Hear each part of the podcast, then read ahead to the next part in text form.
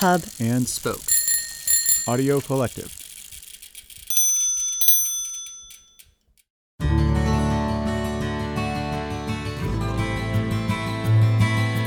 Hi, I'm Willow Belden, and you're listening to Out There, the podcast that explores big questions through intimate stories outdoors.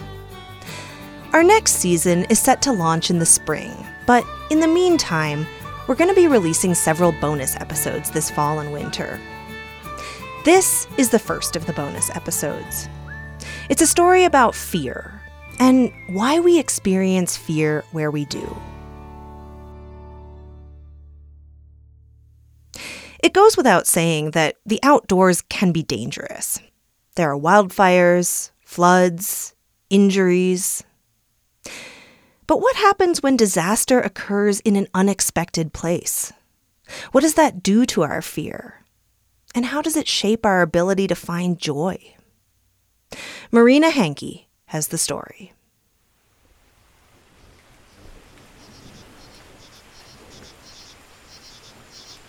There's about to be a flood.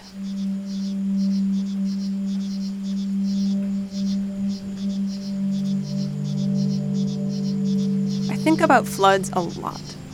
For a while, I was terrified of them. I imagined what they would look like, where they might be, what it would smell like, how there's nothing, and then something, all at once.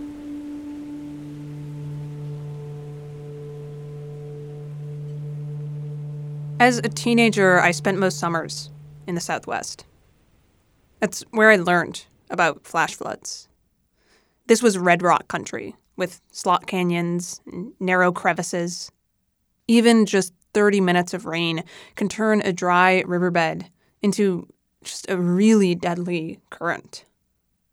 Out west, every year, people die from being in the wrong place at the wrong time. You learn to read the skies, to not camp in certain areas, to always be wondering when and where water could fall. And then the summer would end. I'd come back home to the Midwest with its green trees and lazy creeks, parks with half a hill of trees that we'd call forests. In Missouri, it actually rained all the time. Huge torrential downpours with thunder that would rattle our old kitchen windows. But you know when something's so regular, you stop paying attention to it? In my mind, flash floods just didn't happen in Missouri. I had no reason to be scared of them. That fear, it was tucked neatly away until I went back to the desert, a place where things are dry until they are not. The desert was a place I fell in love with, also all at once. I was a kid going to camp, seeing prairie dogs for the first time, learning that ponderosa pines, they smelled sweet, like vanilla. Fall asleep to lightning storms and watch the sunrise every morning from a sleeping bag. And it's not that I was never scared. Especially when it came to floods, we learned how dangerous they could be. But I think as a teenager, that risk was kind of thrilling. I kept coming back. Slowly, though, during that time, that fear of flash floods, really of risk in the back country, it grew. On this night several years ago, I'm in Utah, the southeastern corner of it. The sun's just starting to set. The clouds are thick and full of moisture. It's me and a group of girls. We're on a backpacking trip. I'm just old enough to finally be in charge, even though, man, do I still feel young. And I am terrified it's going to flood. I came to the Southwest that summer armed with my usual hesitations. This wasn't the land of Midwestern gentle downpours. But as we inched our way deeper into Red Rock country, that fear, its volume, just turned way up. We finished setting up camp, it's on this shallow incline of a mile wide canyon we're hiking along. And it's just about to rain. Technically, I know we're safe. I'd learned by now how to pick a good spot. There's not any huge downpours in the forecast. But I can't eat all evening. I can barely put up with our campfire songs. We go to bed, and sure enough, it starts to rain. I'm Marianne Gaston. I'm 76 years old. Marianne lives in Missouri. She speaks softly, but she's not shy. She was a nurse manager for years. She's exactly who I'd want on the other end of a phone call, the doctors. And in July of 2022, her house was about to flood. I knew that they were saying we were going to have heavy rains and, you know, to expect flash flooding. And I thought, well, you know, I knew I'd had maybe four inches in the basement once before, and I thought, I can, I can do that. Marianne lives at the end of a curving street that's at the bottom of a hill. There's a stream that runs behind her row of ranch houses. You, you can't see it from her house at all. I mean, I've known that it was there. When we have heavy rain, I can hear it. Uh, when we don't have he- heavy rain, I can smell it. On this quiet street in Missouri, it started to rain. So, a little bit before 4 a.m. that Tuesday, July the 26th, I got a phone call from my neighbor who's next door. My, my son was here and he has he had a Honda Ridgeline truck and she said the water is getting up really high under Chad's truck. I can try and move it if you want me to. And I said, well, he's home. So I woke him up and I, he went out the door and you know there was no way to get down the steps. There's a little stone wall that is in the front of my house and the water was high on the sidewalk and he came back in and he said I, I, I can't get to it and he went around to the basement door and then he said oh mom you won't believe the basement Can I just say, this is what terrifies me about floods. It's that refrain I heard again and again in the Southwest. There is nothing, and then suddenly there is something. And that something is water. It's so much of it, enough to kill you. I know this is entirely not logical, but I always think that with fires, you can just put them out, they can disappear. Back in Utah, I'm in my tent. It's hot. I'm trying to sleep. I can't. Because I am so convinced it is going to flood.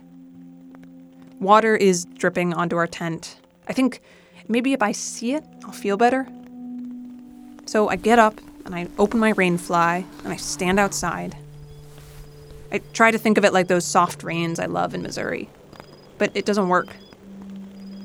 I'm alone in the night under just a little moonlight, and all I can imagine is this basin we're in, filling up with water like a big bathtub. I think of us sloshing around, our tents floating to the top, our sleeping bags and pads a big sopping mess. so i went down and i just got halfway down the stairs and i could see about a four and a half foot geyser shooting straight up out of the sewer drain just looked like old faithful it was just like and you could hear this rush and i have this video of the water just bubbling up um, so much water. I actually called 911 because i thought we were going to float away.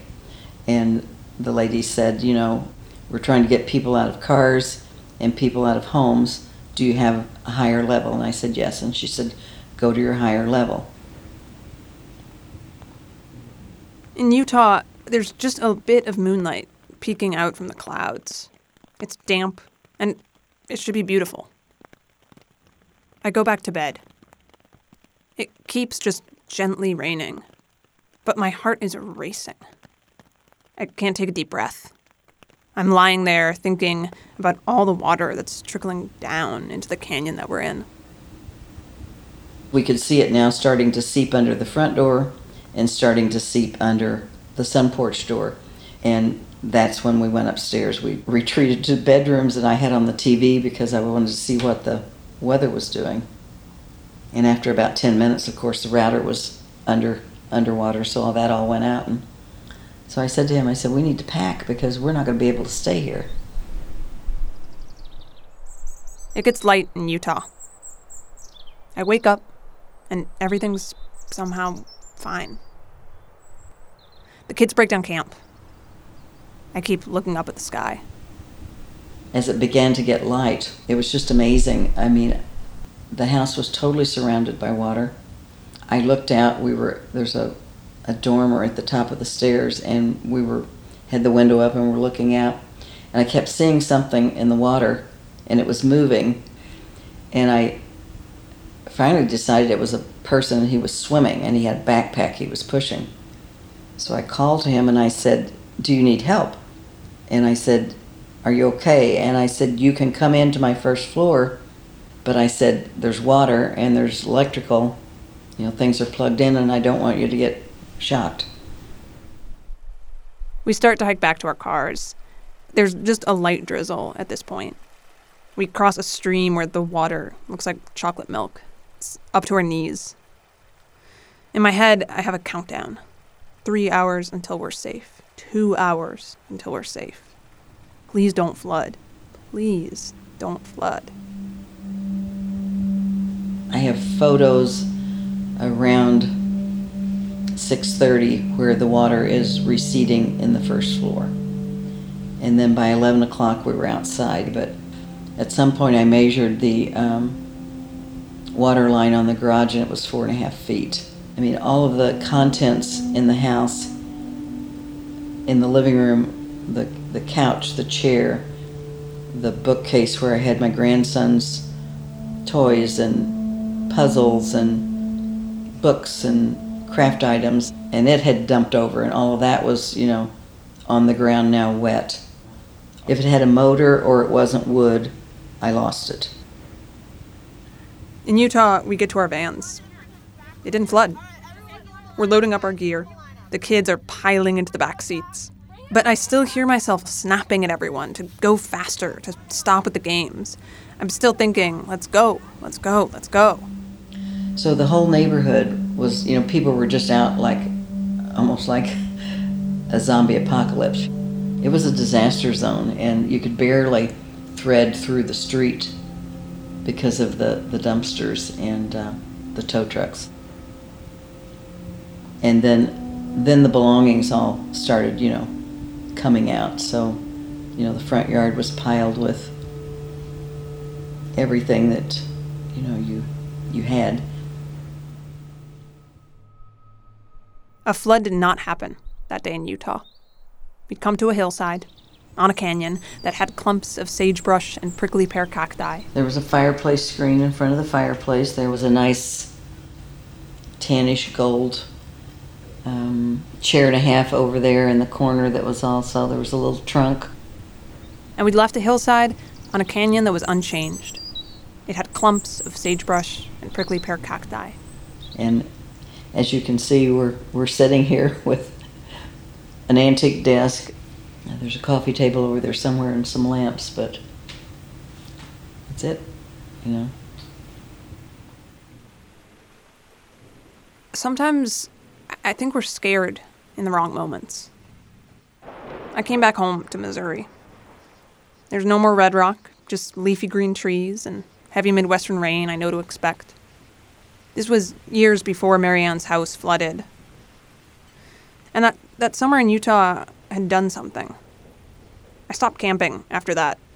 I dream about flash floods, worry endlessly about taking kids out in the desert. Missouri was safe, the desert was not. All those things I'd loved about the Southwest, they didn't stack up to the way my mind it would just scramble every time I imagined another season out there every time we've had rain since I'm over here the morning after, and the first thing I do is, you know, I'm down to the basement to see to see what happens. Several years passed from that backpacking trip in Utah. I thought about floods less, but only because it'd been so long since I'd spent time in the landscapes where I learned about them. Life was good, but sort of flat. I dream of Red Rock now, sometimes obsessively look at photos on my phone from those years. And then, Marianne's house flooded, three blocks from my childhood home. I didn't know what had happened, didn't even know to be scared. In the days after, I drove around her block, looking at the piles of stuff, looking at the trails of mud. This wasn't red rocks or buttes or mesas, but this? This is what I'd always imagined. People walking around with glazed looks on their face, in shock. Some neighbors packed up their belongings. The flood had destroyed their home beyond repair. Or maybe they just couldn't imagine living on this street anymore it's, it's really eerie um, to be here in the house now because there's no one around, you know. It's eerily quiet, and I said to my son last week, it just kind of feels like a ghost town. Insurance agents arrived, flood maps were redrawn. It wasn't all at once, but I could feel something in me begin to crumble. What if bad things happened in beautiful places, and bad things happened on paved streets with ranch houses in the suburbs. It hadn't flooded in Utah, hadn't even come close. Before my eyes, across two different states, what was safe and not safe became really hard to distinguish. And somehow it brought a relief that I did not expect. Marianne had woken up and her house had filled with water. It could happen here, it could happen there. I began to feel restless, like I'd been living in this flatter world for no good reason.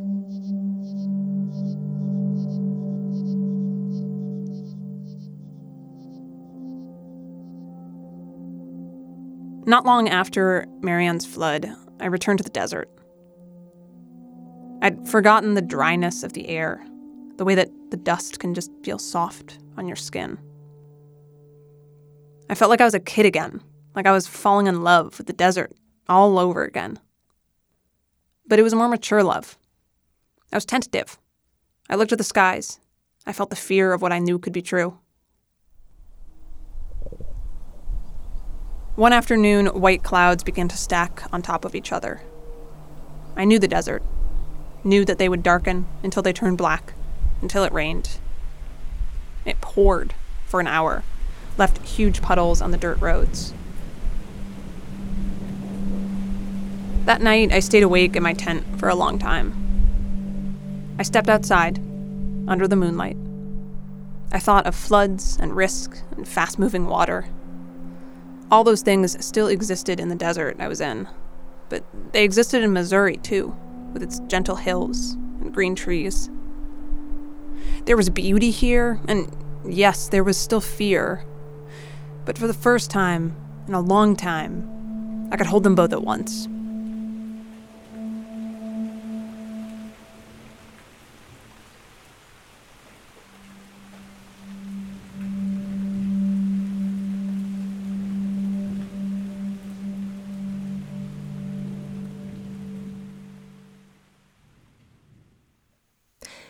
That was Marina Hankey. She lives in Brooklyn, New York, where she works as a podcast producer. You can find her on Instagram at Marina Claire Hankey or at her website, marinachhankey.com. As for Marianne, she's back in her house again. It took nearly six months to finish all the repairs. If you enjoyed this episode, please share the link with a friend.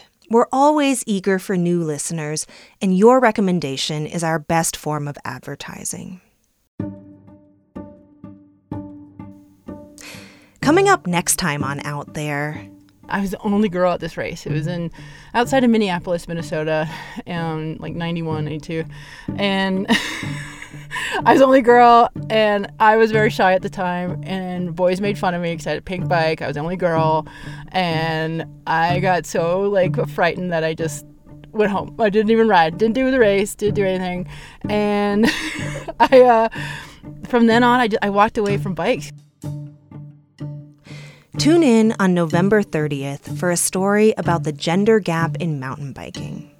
We'll explore why certain sports are still so male dominated, and we'll visit a mountain bike clinic in Wyoming that's trying to change the status quo. Oh my gosh. Okay. You got it. You got it. We got it. Christy. Yeah, In front of the box.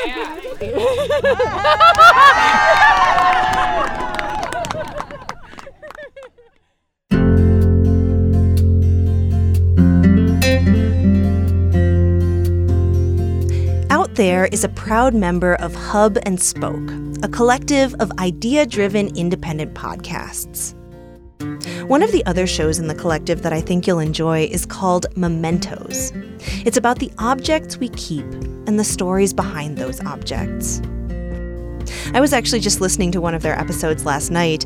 It's from a couple years ago, and it is just delightful. It's about this guy from Wisconsin who ends up taking in a little parrot named Cricket. And it's just a wonderful story. It's the kind of episode that has you smiling to yourself the whole time you're listening. You can find Mementos wherever you get your podcasts or at mementospodcast.com.